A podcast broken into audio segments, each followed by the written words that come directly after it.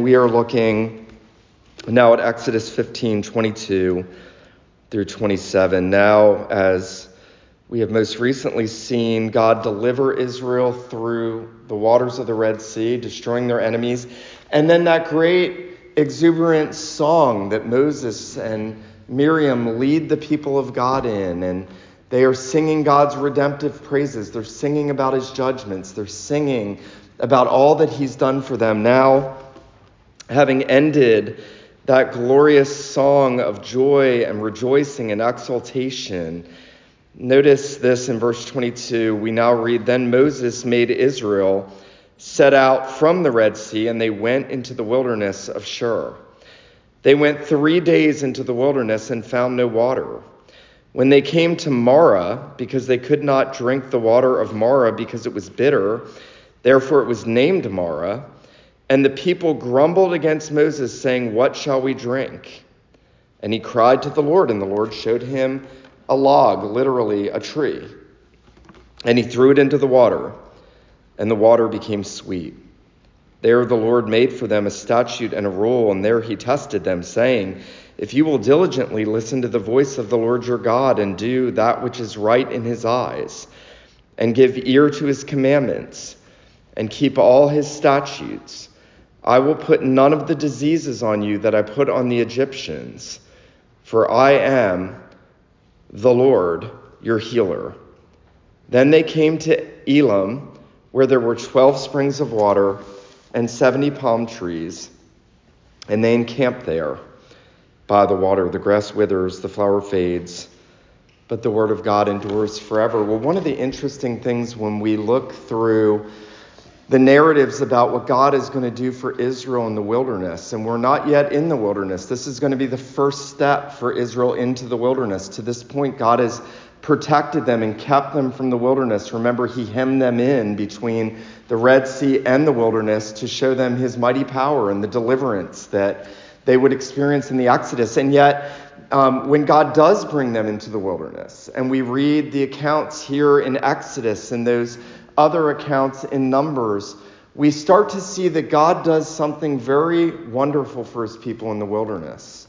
Even at that point when they are complaining and grumbling, he is going to give them symbols of his redemption. Now, you will know some of those symbols. You'll know, as I've noted already, that God will give them manna from heaven. He will rain down angels' bread from heaven. And he will also give them the serpent on the pole. Remember when they're bitten by those venomous serpents, and he gives them that symbol of redemption, telling them to look at the bronze serpent. Whoever looks will be healed. And then there is, perhaps most well known besides the manna, is the water from the rock. On two occasions, there is that rock. The Apostle Paul will say that followed them, and God provided for them water from the rock. And yet, before all of those symbols of redemption, and those are the main symbols of redemption in the wilderness, God gives Israel this account right here of the bitter waters made sweet by God telling Moses to throw a tree into the water. Now, as I've already noted, this is Israel's first step into the wilderness. And as they come into the wilderness, we're going to see two things here in this short account. First, we're going to see uh, a wilderness proving of Israel, a testing, a proving of Israel. And then we're going to see a wilderness provision for Israel. God is going to test Israel, prove them in the wilderness, and then he is going to provide for them in the wilderness. Well, very interesting if you look at this in connection. Here is Israel, all one million plus of them, singing God's praises in loud, triumphant, joyful exultation to God for what He's just done for them in the Exodus. And then three days later, they are complaining. We are just like them. They are singing God's praises, and three days later, they are complaining about God's minister. They are praising God for redemption, and then they are grumbling and complaining and forgetting God. And it's instructive because you know that's going to be the repeated trajectory of the history of Israel throughout that wilderness wandering. They will complain, God will judge them or send chastisement on them, They will cry out to the Lord. God will provide for them. They will complain. They will forget his works. There's even a psalm dedicated to this. If, if you ever read Psalm 106, I believe it is, it's recapping how often the Lord is showing himself to be the faithful, merciful, compassionate God, and how often the people are forgetting about him and complaining and grumbling about what they want and what they don't have and what the church is doing wrong, what everybody's doing wrong, and what God's not giving them. And it's interesting that the Lord sets this here for us as Israel takes that first step into the wilderness. I've always thought that was interesting. It doesn't take them but three days in the wilderness to forget everything that God's done for them. Now, there is a lot of mystery surrounding this account. Um, it's very clear that the Lord is testing his people. Um, when Moses now leads them into the wilderness, he knows that this is going to be a season of trial for the people of God. They're going to have to trust the Lord. They, they have him already delivering them, they have him in the pillar of cloud and pillar of fire, guiding them and leading them and manifesting his presence with them. Imagine this. Imagine being in the wilderness, having God with you in that miraculous pillar of cloud and fire, and yet not trusting that he can provide for you. Now, we read that Moses made Israel set out from the Red Sea. They went into the wilderness. They went three days and they found no water. Now, this is a severe test. There is one thing and only one thing that the Israelites need to survive for more than three days, and that is water. They, they are not here lacking luxuries. They are not here lacking all the pleasures that they had in Egypt. They are lacking the very thing that is necessary for them to stay alive. Now, that's important because that's going to be a massive testing for them. Um, the very thing they need for their livelihood, God is withholding from them to see if they are going to trust Him for it. Now, had they trusted Him, had they been walking by faith, they would have realized, and I don't know where I heard this, but I've always loved this, they would have realized that the God who was looking down on them from the cloud could have poured rain into their mouths to satisfy them with water. Think about that. He is with them in a cloud. He can give them water from that cloud. This is the God who is going to show them that he can give them water out of a rock. This is the God who has just brought them through the Red Seas by parting the waters and by destroying their enemies in the waters. And yet, three days in, three days in, they have already forgotten who God is and what he has pledged himself to do for them in the covenant promises that he made to Abraham, Isaac, and Jacob. Now, think about that. That's the background. They should have remembered that God said, I am going to redeem a people, I am going to bring that people into a land. I'm going to give you an inheritance. I'm going to be your God. You're going to be my people. I will be a God to you and to your descendants after you. He had pledged himself to them in covenant promises. God was not going to break his covenant. He was going to do for the descendants of Abraham what he had promised to do for them.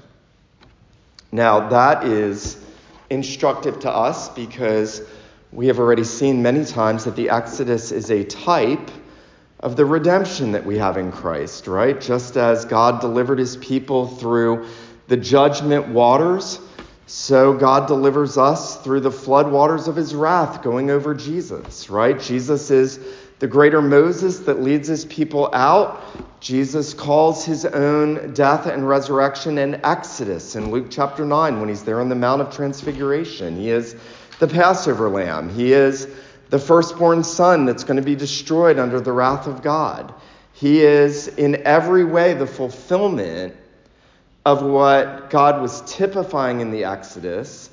And every one of us who is in him by faith has experienced a better exodus already through the death and resurrection of Jesus. He has delivered us from Satan and sin and death. That's the entire point of the exodus. It serves the purpose of our redemption in helping us understand the gospel more, and yet We, like Israel, oftentimes forget the covenant promises of God. And when we start to grumble and complain, we are doing the exact same thing that Israel did. You know, much to my shame, I'm just going to be vulnerable tonight. I caught myself complaining about something about an hour before I came here to preach this to you. And I was like, man, I'm a mess. I was complaining about something I didn't have in ministry that I felt like I needed. And my wife, the godly woman that she is, said, Are you trusting the Lord for that? Because we are just like Israel. We want to make things happen, we want to have everything at our disposal. We want to make sure that other people do what we want and give us what we want. We want to have a life of ease. And God has not promised us a life of ease. The second He redeems us, He brings us into the wilderness. And it's hard. And there's trials, and there's testing, and there's affliction, and there's difficulty. And our souls don't like that, but God has promised to be with His people, and God has called us to trust Him. Now, what does Israel do wrong here. What did they do wrong? Well, notice they grumble against Moses. Now, their complaint is really against the Lord, but again, they grumble against the Lord's servant. And they make his life bitter because they don't have any sweet water to drink, and there is bitterness in their own souls. Phil Ryken puts it this way. I thought this was very helpful. He said there are several ways to categorize Israel's sin. The people were forgetful. As the psalmist later wrote, when our fathers were in Egypt, they gave no thought to your miracles. They did not remember your many kindnesses. They rebelled by the sea, the Red Sea. That's Psalm 106. And the writer there, the psalmist, is reflecting back on this account. They forgot, they were forgetful. Ryken goes on to say, they were also selfish. Their primary concern was what God could do for them. Listen to this. They were ungrateful and immature. Ryken says their deepest spiritual problem, though, was a lack of faith. The Israelites simply did not believe that God would take care of them. They did not trust in the faithfulness of God. Now, I just want to say this tonight. When we catch ourselves complaining, we are acting just like them forgetful, selfish, immature, but especially we are lacking faith in him. Israel should have found this to be a very simple thing. They should have gone to the Lord. Now, before I talk about what Moses did, I do want to just point out that there is a deep symbol in what God is doing. Why, why has Israel come to this place where they thought they would find water, where they are so desperate for that life giving sustenance, only to find these waters bitter? What is the point of God doing that in the test to them? Well, you know, it's interesting. If you go back to the beginning of the book of Exodus, Exodus chapter 1, verse 14, we read that the Egyptians made the, Israel's lives bitter with hard labor.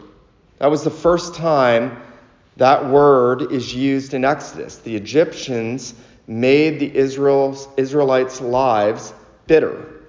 And then in chapter 12, verse 8, remember when God gives Israel the instructions about the Passover lamb, they are to eat it with bitter herbs because they are to remember the bitterness of Egypt out of which God has brought them. Egypt made their life bitter. God gave them a reminder of that bitterness while giving them a reminder of the sweetness of his redemption. Now, as he brings them to this place and to the wilderness and they come to this place where they think they're going to find sweet water, but they find bitter water, God is now reminding them what is in their hearts. It's not what is in Egypt, it's what is in their hearts. Uh, one writer puts it this way After the Red Sea redemption, Israel finds herself drinking from bitter waters. Do you see the trial? Bitterness in Egypt, bitterness in the wilderness. Has God really done anything at all? Beyond physical need, beyond emotional frustration, this trial reaches down to the very depths of faith in the God of Israel. And what did Israel do? She became bitter. The water was bitter, and Israel became bitter. The bitter water acted like a catalyst for the bitterness of Israel's soul. Israel tasted not just the bitterness of the waters, but the bitterness of forsaking the Lord. Isn't that interesting? God is giving this test to Israel, not just to see what Israel will do, but to show Israel what's still in their hearts. Now, I think if you've had an experience like many Christians have after you've been converted and God has made you to taste the sweetness of His grace in the gospel for the first time, and you are overjoyed. I remember saying to someone one time, um, How could anyone not have unending joy in Jesus? And then, like a year in, I get it. and you get it because God brings you into the wilderness and He shows you there's still more sanctification that you need in your soul. There's still bitterness in your soul. Israel here doesn't need salvation, they've already received salvation. Typically in the Red Sea, they need sanctification. This testing is to show them there is more that God needs to do in their souls, more that they need to learn about Him, more that they need to learn about themselves more about how much still needs to be rooted out of them and how much they need to be purified and built up and, and, and brought low in humility and brokenness.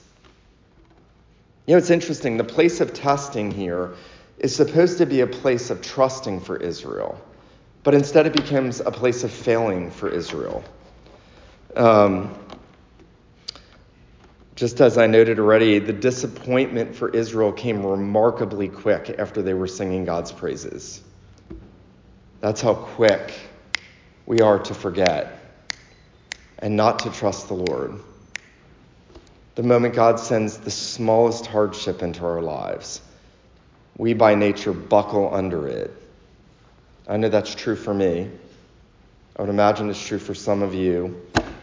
When the times are good, we think we're doing good spiritually. But here's the reality if Israel had come to this place and they had found this huge, massive pool of water, and it was the cleanest, clearest, sweeter, sweetest water they'd ever drank, they would not have trusted the Lord for it. They probably would not have thanked the Lord for it.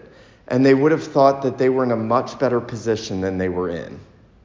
By God testing them and showing them what's in their hearts, by way of analogy to what's in the water, they are being brought to a place of seeing who they are and who the Lord is.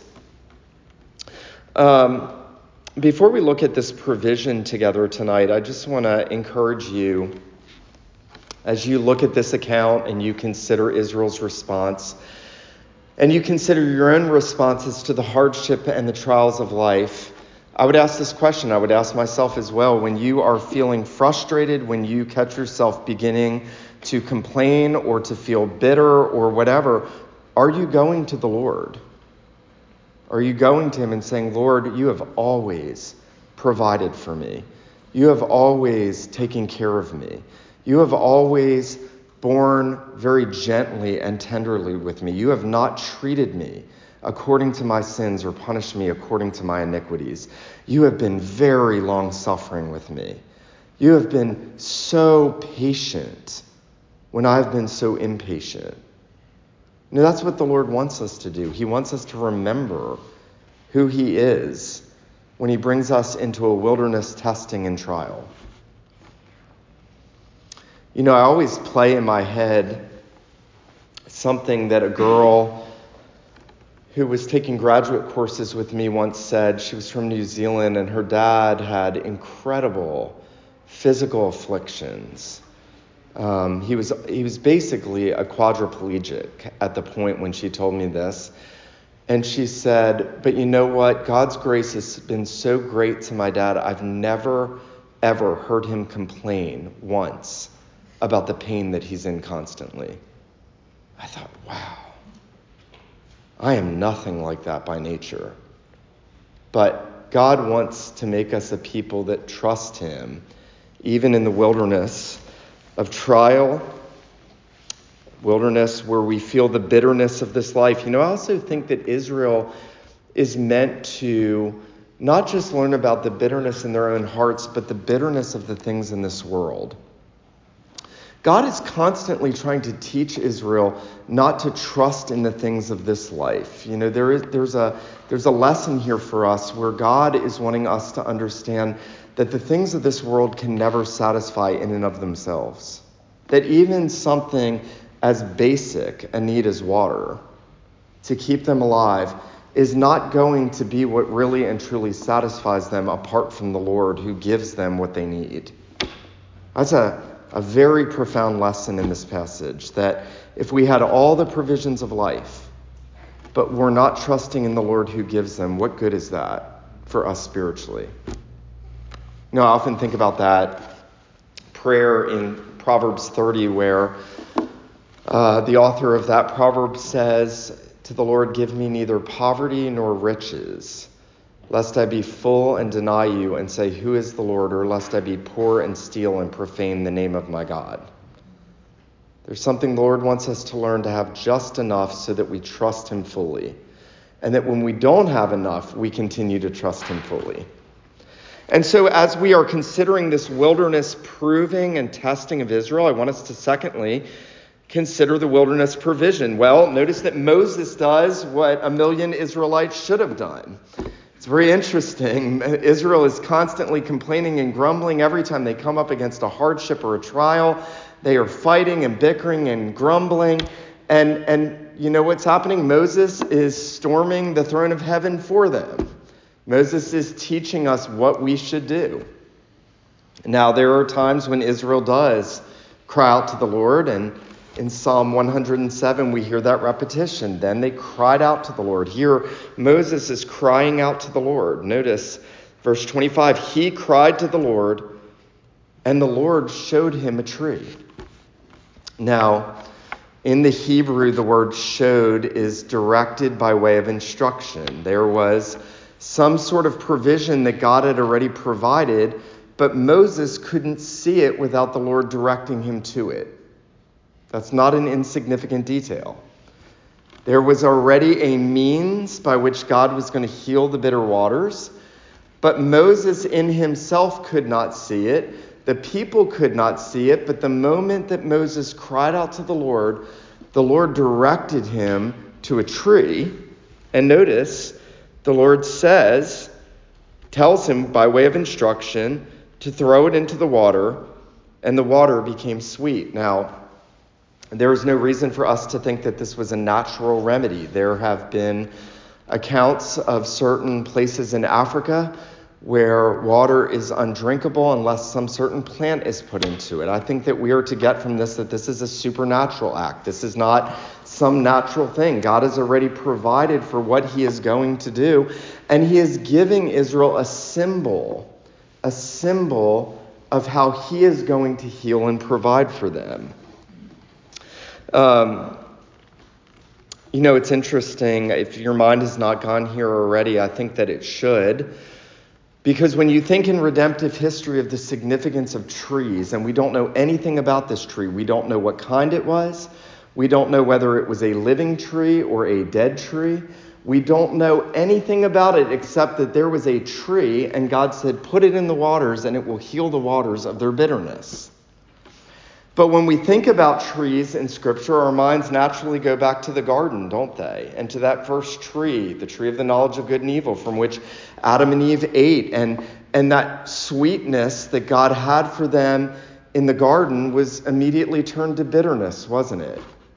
They now are going to eat the bitter fruit of their sin and their rebellion. And the world that is the wilderness is full of bitterness and emptiness and lifelessness. And I think that we are meant to go back there. And then, as God has given us this picture, and we go forward, and we know that the next time there is a tree that's significant in Scripture, it's the cross. Um, and that is, in a very real sense, the tree of life. And then when we come to the end of the Bible, in the book of Revelation, at the, the very end of Scripture, book ending as it were, there is a tree, and its leaves are for the healing of the nation. That tree is Christ. That tree is the Lord Jesus Christ, who is given by God to be the tree of life for the healing of the nations. Listen to this. Jonathan Edwards, reflecting on this tree in the wilderness, said this This tree is the tree of life. They are going to die without water. It's not just that they want better water, they can't drink the bitter waters or they will die. This tree thrown into the waters is the tree of life. Edward says it signifies Jesus Christ, it signifies God Himself. The tree being cut down represents the death of Christ, being cast into the waters, uniting Himself to His people by coming down from heaven and taking our nature. I don't think that Edwards is hyper spiritualizing. This is a picture of the gospel. How will the bitter waters of the trials of life be made sweet for a believer? It's through the cross. How can we suffer in this life and yet, with the Apostle Paul, say we also glory in tribulations because of the cross? How can we learn not to grumble and complain when we don't get our way in the church? We look at the cross. The Lord Jesus emptied himself of everything at the cross. He gave up everything for us and for our redemption. And the cross makes every bitter thing sweet. I often think about one of my theological heroes in the faith, Samuel Davies. He was uh, called the Apostle to Virginia. And he would go on to be the president of Princeton University. And Davies, when he was very young, in his early 20s, had a wife who was pregnant. And she got sick and she died, and he lost his wife and his baby at about 22 years old. And that sort of experience would tend to make the average person very bitter, maybe even sinfully angry against God. But Davies, in his diary, essentially says, What more do I have but to serve the Lord with all my zeal, with all my fervor, and to go and preach the gospel to everyone that I can? And he would go and he would plant churches and he would have this incredible ministry. Martyn Lloyd-Jones would actually say that Samuel Davies is the greatest preacher in American history. And I've often thought about that experience of losing his beloved wife and child and not allowing that to grip his heart with bitterness, but finding the cross and the gospel and what Christ had done, even making that extremely bitter experience sweet. Now, I need this, and I imagine you need this, because as the apostles say in the book of Acts, through many difficulties, we must enter the kingdom of heaven. God has brought us into the wilderness after redeeming us. He has brought us through a very hard world. And though He gives us comforts along the way and He gives us joys and He allows us to enjoy things in His creation, He has also promised us hardship, trial, challenges, afflictions, and difficulties. And the sooner we come to terms with that, the better. And the sooner we prepare ourselves by saying, when He puts those trials and challenges in my life, I know that I can trust Him because He suffered for me. And I know that there is a secret joy that even makes bitter experiences sweet. And that secret joy is knowing the Lord Jesus, being fellowship partakers in his sufferings. Charles Spurgeon, I'll give you one more quote tonight. Charles Spurgeon says, There is a tree of life, the leaves of which are for the healing of the nations. Blessed is he that eats of this tree of life. It shall take away from him the bitterness which the first forbidden fruit brought into the world. There is a tree of life, and we need to be in the habit of eating of that tree. We need to be in the habit of feeding on the Lord Jesus. We need to be in the habit of trusting Him and looking to Him and acknowledging what we deserve and what we are and what we're like, but what He's done. Think about this. The second God's provision was thrown into the water, the bitterness was made sweet. God had already provided it. All He had to do was point it out to His people. So it is with the gospel. God has already done what's necessary to make bitter experiences sweet in our life. Now, notice that as God is giving them this wilderness provision, there is this other strange note there. Notice this. There, the Lord made for them a statute and a rule, and he tested them, saying, If you will diligently listen to the voice of the Lord your God and do that which is right in his eyes, and give ear to his commandments, and keep all his statutes, I will put none of the diseases on you that I put on the Egyptians, for I am the Lord your healer. Now, what's interesting is God has not yet given his law. And yet, this statement at the waters of Marah, at the bitter waters where God is healing their waters, and then he's saying to them, If you will obey me, if you will keep my commandments, if you will do what I say, then you will escape judgment, then you will escape plagues, then I will bless you, then I will heal you. That can be understood in one of two ways. Um, the first way is to understand that God is telling Israel, Look, I have already redeemed you. Now, in your Christian life, I am calling you to walk in obedience. And there will be spiritual provisions and blessing, not salvation because of obedience, but things will go well for you. But there's another sense, I think more accurately, there is a sense where God is giving Israel the legal demands of his covenant. This is very much exactly the same as when God says in the law, do this and live. And when you look at Israel and you look at the rest of the history of Israel, and when you look at our own lives, we don't see more and more and more and more and more obedience. We may see growth in grace in our lives, but we often see faltering and failing. We see unthankfulness. We see grumbling. We see complaining. We see coveting. We see anger. We see outbursts of wrath. And when you look at Israel, you see them failing to obey time and time again. And there is a stipulation everywhere that God gives Israel, especially in the Mosaic covenant those, those demands that if you will obey, then I will bless you. If you disobey, then there will be cursing. We are meant to read that in light of redemptive history. And we are meant to say, but I haven't obeyed like I should. Does that mean I fall under the judgment of God? Not if we're in Christ. Because there's another Israel. This is the whole point of redemptive history. There must be another one who is tested in the wilderness. And he is tested and he is tried, just like Israel for 40 years. He will be there 40 days in the wilderness. He will be hungry. He will be weak and tired, and yet he will obey where Israel failed. He will do all that the Lord commanded him as the true Israel, and he will do it as the representative of his people.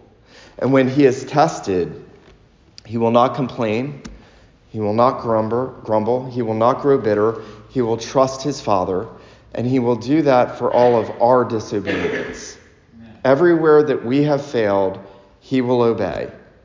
And that means when we're looking to Christ, we can know, notice the end of verse 26, that the Lord is our healer. The Lord is our healer. Now, this is the second name God has revealed to Israel. He has already told them that He is I am. I am what I am. I will be what I will be. The ever existing God, the one who has no beginning and no end. He's revealed himself as the covenant Lord of redemption. And now he reveals himself as Jehovah, your healer. Now, I want to say a few things tonight because there have been sort of mistaken Christian movements who have taken a verse like this and they've said, if you just have enough faith, God will heal you of every physical infirmity that you ever have.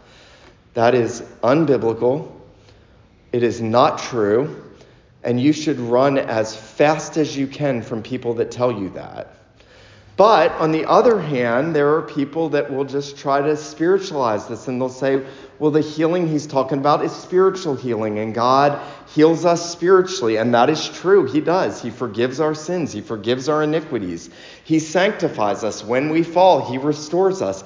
He is the Lord our healer. And yet, remember what David says in Psalm 103 Bless the Lord, O my soul, and all that is within me. Bless his holy name.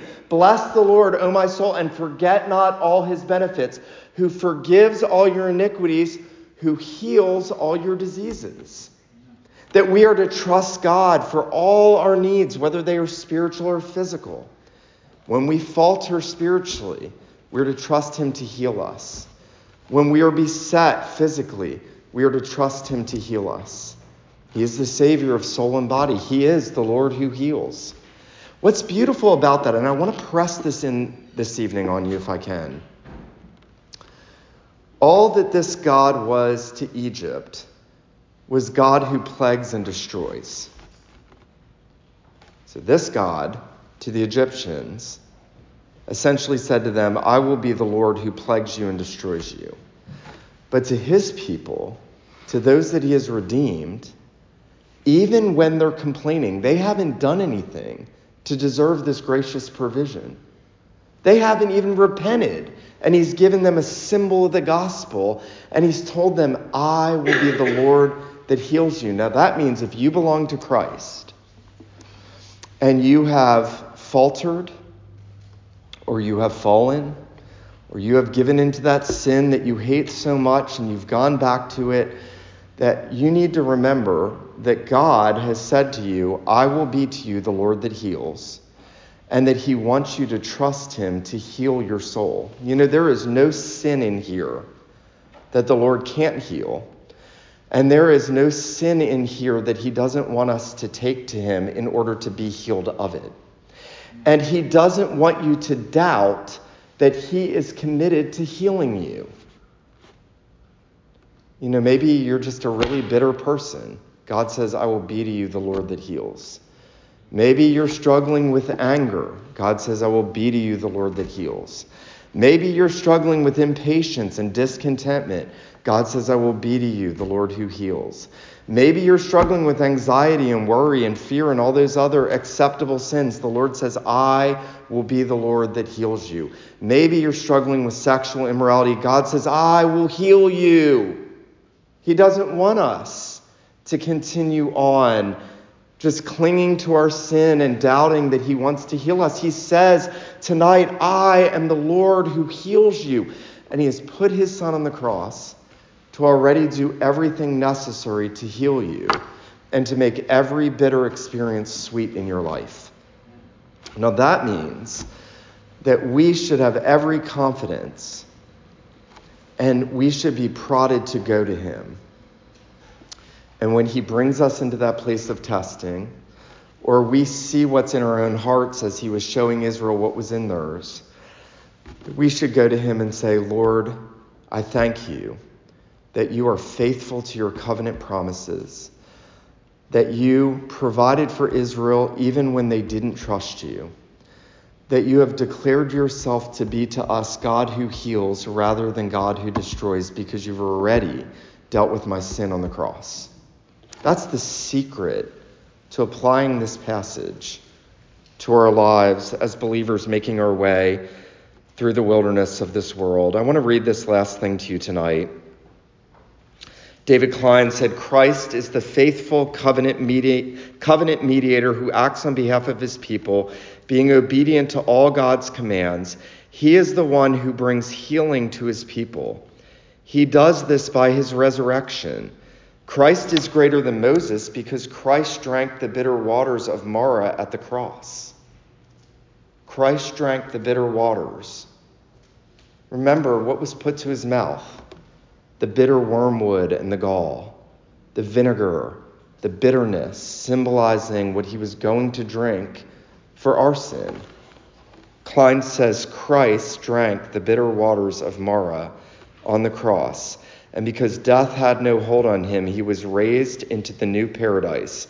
His resurrection guarantees our access into the promised land.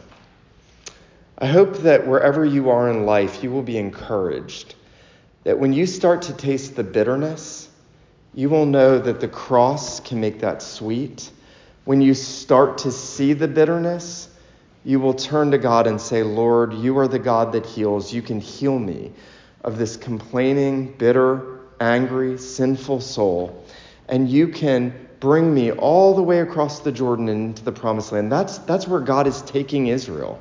This is the first step after redemption in that long journey that he has guaranteed to bring us to glory. Let him who has ears to hear, let him hear this evening what the Spirit says to the church. Let me pray for us. Father in heaven, we so little trust you as we are ought. We find ourselves to be oftentimes just as bitter in soul as the Israelites. We ask you to forgive us. We ask you, Lord, to forgive us for our forgetfulness of all of your former mercies and redeeming grace to us. We ask you to forgive us for our selfishness. We ask you to forgive us for our unbelief. We thank you for the cross, for that tree that makes all things in our lives sweet. And our Father in heaven, we pray that you would sweeten our souls through the knowledge of Jesus Christ, crucified, buried, risen, ascending, reigning, and returning for us. Lord Jesus, we pray that you would show yourself to be to us the Lord who heals in all the areas of our life where we need your healing grace and mercy. Would you do this for us as you have done it for your people so many times throughout the history of redemption? We pray these things in Jesus' name. Amen.